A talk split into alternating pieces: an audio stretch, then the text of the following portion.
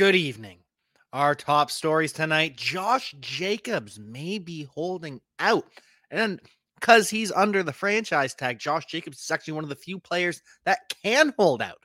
He is not expected to report to the start of Las Vegas Raiders training camp. And Tom Pelissero isn't sure if Josh Jacobs is going to play week one of the NFL season. We're going to dive into that. We're going to dive into the pending contract offer that the Miami Dolphins have extended to Dalvin Cook. We're going to talk about all sorts of fun stuff, including CeeDee Lamb possibly becoming the highest paid wide receiver in the NFL and more on Player Profiler today.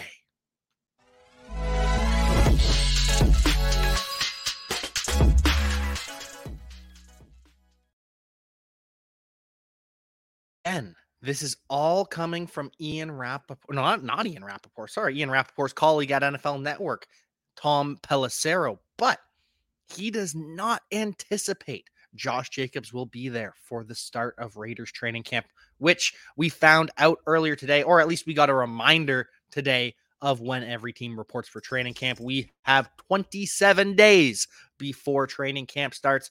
We're going to have a lot of shows to fill in between then. We're going to bring you as much information as possible every single day. But 27 days before we get some real news and things actually start heating up across the NFL. But for now, it's a lot of speculation. And the speculation is that Josh Jacobs will not report to start training camp if he does not receive a contract extension. And Josh Jacobs is one of three NFL players that can hold out. Because if you are under NFL contract, if you are signed, if you still have years left on your deal, you cannot hold out. It is prohibitively expensive to skip training camp practices. Even just skipping the three mandatory minicamp sessions was $90,000, I believe.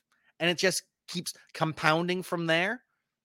So you can't skip training camp. You cannot hold out for training camp. The fines that you will incur are too expensive for what you will end up getting, unless you are not signed because Josh Jacobs is not under contract right now. He was franchise tagged, which means there is the franchise tag offer sheet that he can put his name on and sign, and he will be locked in at $10.1 million. But until he signs, Josh Jacobs not only doesn't have to show up, but he cannot show up. He can't work out for the Raiders. He is not under contract despite having the franchise tag on him.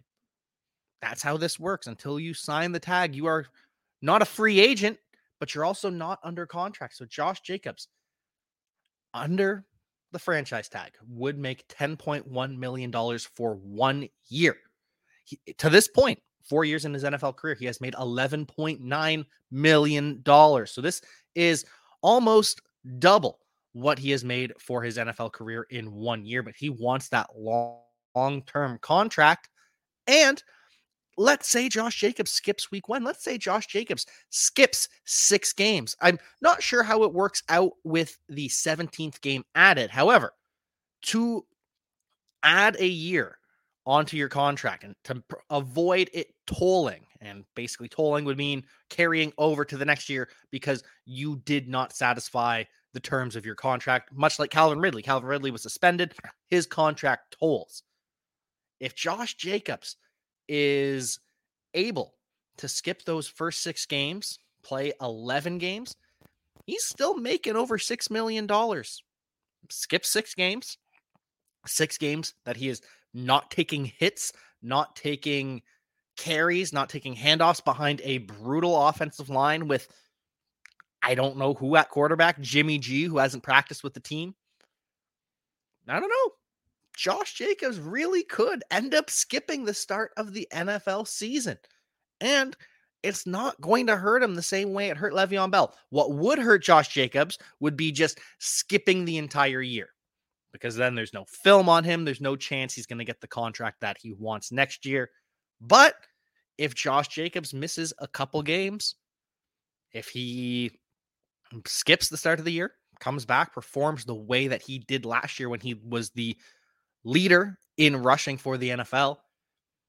Well, it could work out because he still could get a contract that he is looking for. Not a running back's weird, right? So it's not going to completely break the bank. Christian McCaffrey even only making $16 million per year. But Josh Jacobs could get $12 million a year for two years guaranteed, something like that. We could be looking at. And if that ends up being the case and he skips the first part of the season, it works out because what Josh Jacobs loses in the what four million dollars, a little less than four million dollars that he would miss if he skipped six games, makes up for it by taking that toll on his body. And Josh Jacobs, it's again a weird running back market. We talked about it a couple days ago with the Todd Gurley episode. Go back and check that out if you haven't. But running backs right now, Christian McCaffrey's at the top of the market at $16 million per year. Alvin Kamara making $15 million per year. Is he going to be making that next year? I don't think so. I think Alvin Kamara is going to be cut or traded. He's going to be on his way out. Same with Joe Mixon making $12 million per year. Same with Derrick Henry making $12.5 million per year. Henry's a free agent, so he has to sign a new deal. Joe Mixon, $12 million a year. And they're probably going to cut him. Nick Chubb, $12.2 million per year. He could be cut, probably not. But again, the running back market is so weird right now because the top end guys, how much longer are they going to be making that? Aaron Jones is going to make $11.5 million this year and next year. That is locked in. But after Aaron Jones, there's the franchise tag guys at $10.1 million. And then after that, it drops down to James Conner, $7 million. Miles Sanders, $6.4 million. Austin Ekeler, 6.1. So we got Kamara, McCaffrey, Henry, Chubb, Mixon, Aaron Jones, and the three running backs on the franchise tag. Nine running backs making over $10 million. Then it drops down to James Conner at 7 million. So I don't know how this will shake out. I don't know what will end up happening. I do not expect Josh Jacobs to get the contract that he is seeking. He, I don't think the Raiders will extend him. And so when he returns, it's anyone's guess at this point. So, what does that mean for Josh Jacobs in fantasy? Well, check out the draft kit and we will have the answers for you. Hey, it's the Podfather of great news. The 2023 draft kit is live. It is world famous. Why? Because it is the best resource for winning fantasy football championships that exists. There are rankings and cheat sheets for every format you can imagine. We have projections both at the team level and the player level. And wherever you are, you can click on a player, open them up, and see in depth written analysis about what to expect in fantasy football from that player this year. And then you can click on the team and you can get even more in depth analysis, all the drivers of fantasy production both in a positive and negative direction for that team, including a signature trend. And the graphics are incredible. So these team insights, they give you the team level projections, the vacated targets, the vacated areas, and that one dynamic for each team that you need to know when making decisions on draft day. And we added a bunch of features. I mean, individual cheat sheets for Theo and Billy and Dario. So you could take your favorite analyst and download their personal draft cheat sheet and then in the commissioners section, also brand new this year, Memphis Young lays out everything you need to know to manage a league, do's, don'ts, tips, and what the more innovative fantasy commissioners are doing this year. That's presented by Trophy Smack. The whole package is presented by the Fantasy Football Players Championship, the FFPC. Ray Garvin, Derek Brown, the best minds in the industry contributing analysis. It's certainly not the most inexpensive draft kit on the market, but uh, it is the best. Playerprofiler.com slash draft kit. Playerprofiler.com slash draft kit. Go get it. Go get the draft kit and go get that bag, Josh Jacobs. We hope he does get his money. Just don't know if he will. Don't know when he'll return. Go get that bag as well if you are CeeDee Lamb. CeeDee Lamb is hoping for an extension. He is eligible for an extension this year. And reports are that the Dallas Cowboys are expected to sign CeeDee Lamb to a deal between 25 and 30 million dollars and of course that is a lot of money but that is the market currently We got Tyreek Hill on top, making 30 million a year. Then we got Davante Adams, 28 million, Cooper Kupp 26.7 million, AJ Brown, 25 million, DK Metcalf and Stefon Diggs tied at 24. Where does CeeDee Lamb fall between those guys? Probably not above Tyreek Hill at 30 million, probably not above Davante Adams at 28, but Cooper Kupp, AJ Brown, 25 to 27 million dollar a year range. That sounds about right gonna guess a 27 and or 26 yeah 27.5 million dollar a year deal for CeeDee Lamb that would make him the third highest paid receiver in the NFL of course Justin Jefferson is going to get his deal this offseason too Justin Jefferson probably going to become the highest paid wide receiver in football which will knock CeeDee Lamb down wherever he ends up landing but this is just the market at wide receiver now. You are not getting a top end wide receiver for less than $25 million unless you're willing to take a veteran risk like DeAndre Hopkins. DeAndre Hopkins hoping to get $15 million a year like Odell Beckham did, waiting to see if he gets that and waiting to see what kind of contract that Dalvin Cook will get. Dalvin Cook, depending on who you believe, depending on which report you read, Dalvin Cook either has multiple offers on the table or he, at the very least, at the very minimum, Dalvin Cook has an offer on the table from the Miami Dolphins, which is interesting for a couple of reasons. Number one, it proves that the Miami Dolphins are interested in Dalvin Cook. Number two, he hasn't signed it yet, which means this contract is not worth enough money for Dalvin Cook to jump on it. He may have other offers and he could be weighing them out, but regardless, the Dolphins have put their offer on the table.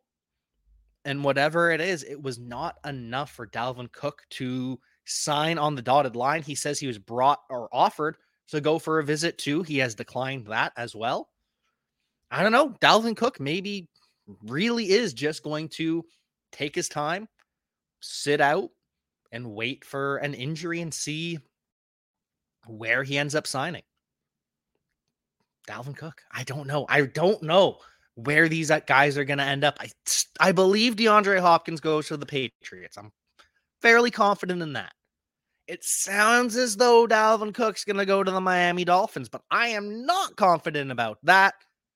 And then we've got Zeke, not confident about that. Leonard Fournette, all these guys. Just so many question marks for this time in the offseason. So many backfields are about to get ruined right before training camp. We do have some unfortunate news, though. Ryan Mallett, former draft pick of the New England Patriots, played quarterback for the Baltimore Ravens, the New England Patriots, I believe the Houston Texans for a spell as well.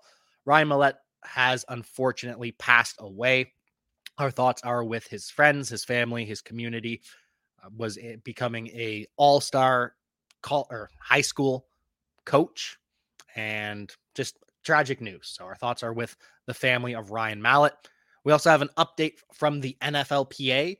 DeMaurice Smith is out. Lloyd Howell is the new director of the NFL Players Association. He will be fighting for the players in future collective bargaining agreements. He'll be advocating for players' rights.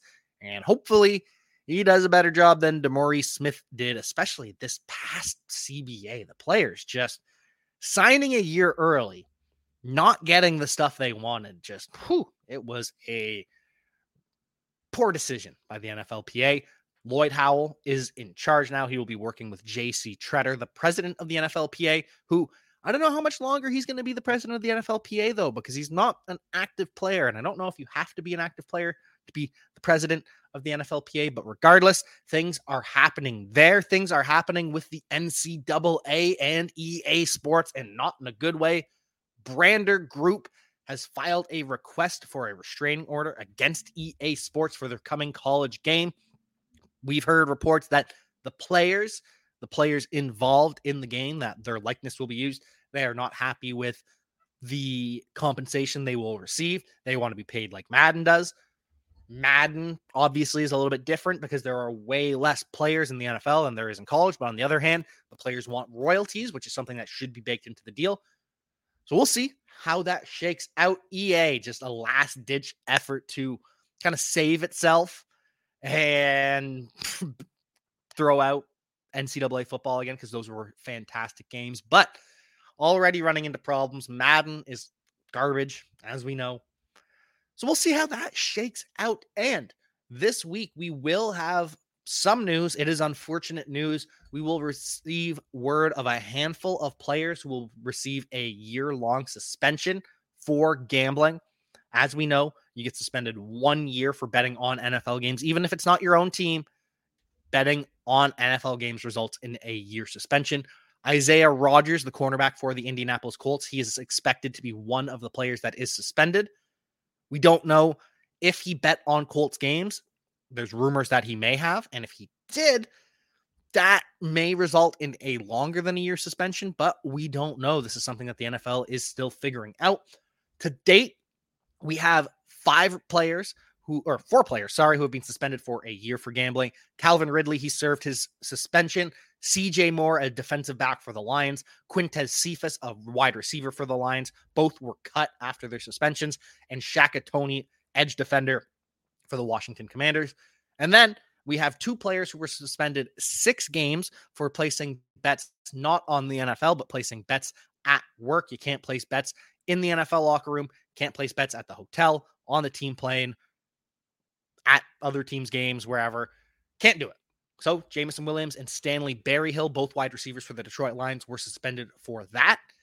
And we're expected to hear more players suspended. There are theories that, well, if Isaiah Rodgers is the one that we already know, wouldn't it be likely that anyone suspended is a lesser name than Isaiah Rodgers, which is possible, but it's also possible that this just didn't leak. Jameson Williams suspension did not leak. It just got announced when the NFL was ready for it.